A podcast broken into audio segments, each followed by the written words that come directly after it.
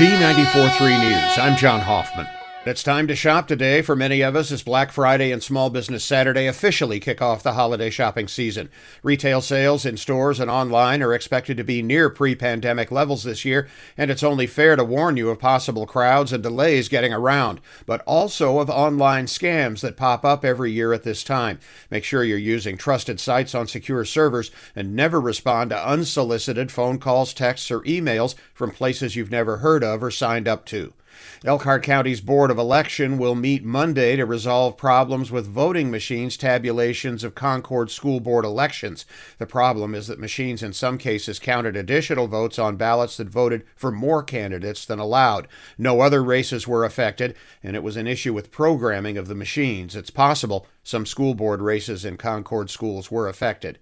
Democratic U.S. Senator Sherrod Brown of Ohio is calling for the ouster of Trump appointed Postmaster General Louis DeJoy.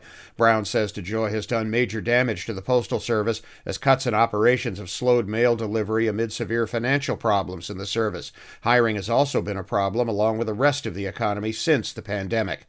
Big college football weekend coming up. 15th ranked Notre Dame at 6th ranked USC Saturday night at 7:30 on Sunny 101.5. Also Saturday, the showdown between 3rd ranked Michigan and 2nd ranked Ohio State. That's at noon in Columbus. Z94.3 Weather. Powered by Kyle's Auto Repair, located on Lincoln Way East in Mishawaka, where honesty and integrity still count. Partly cloudy and mild with highs in the upper 40s today, becoming mostly clear tonight, cooling to the low 30s.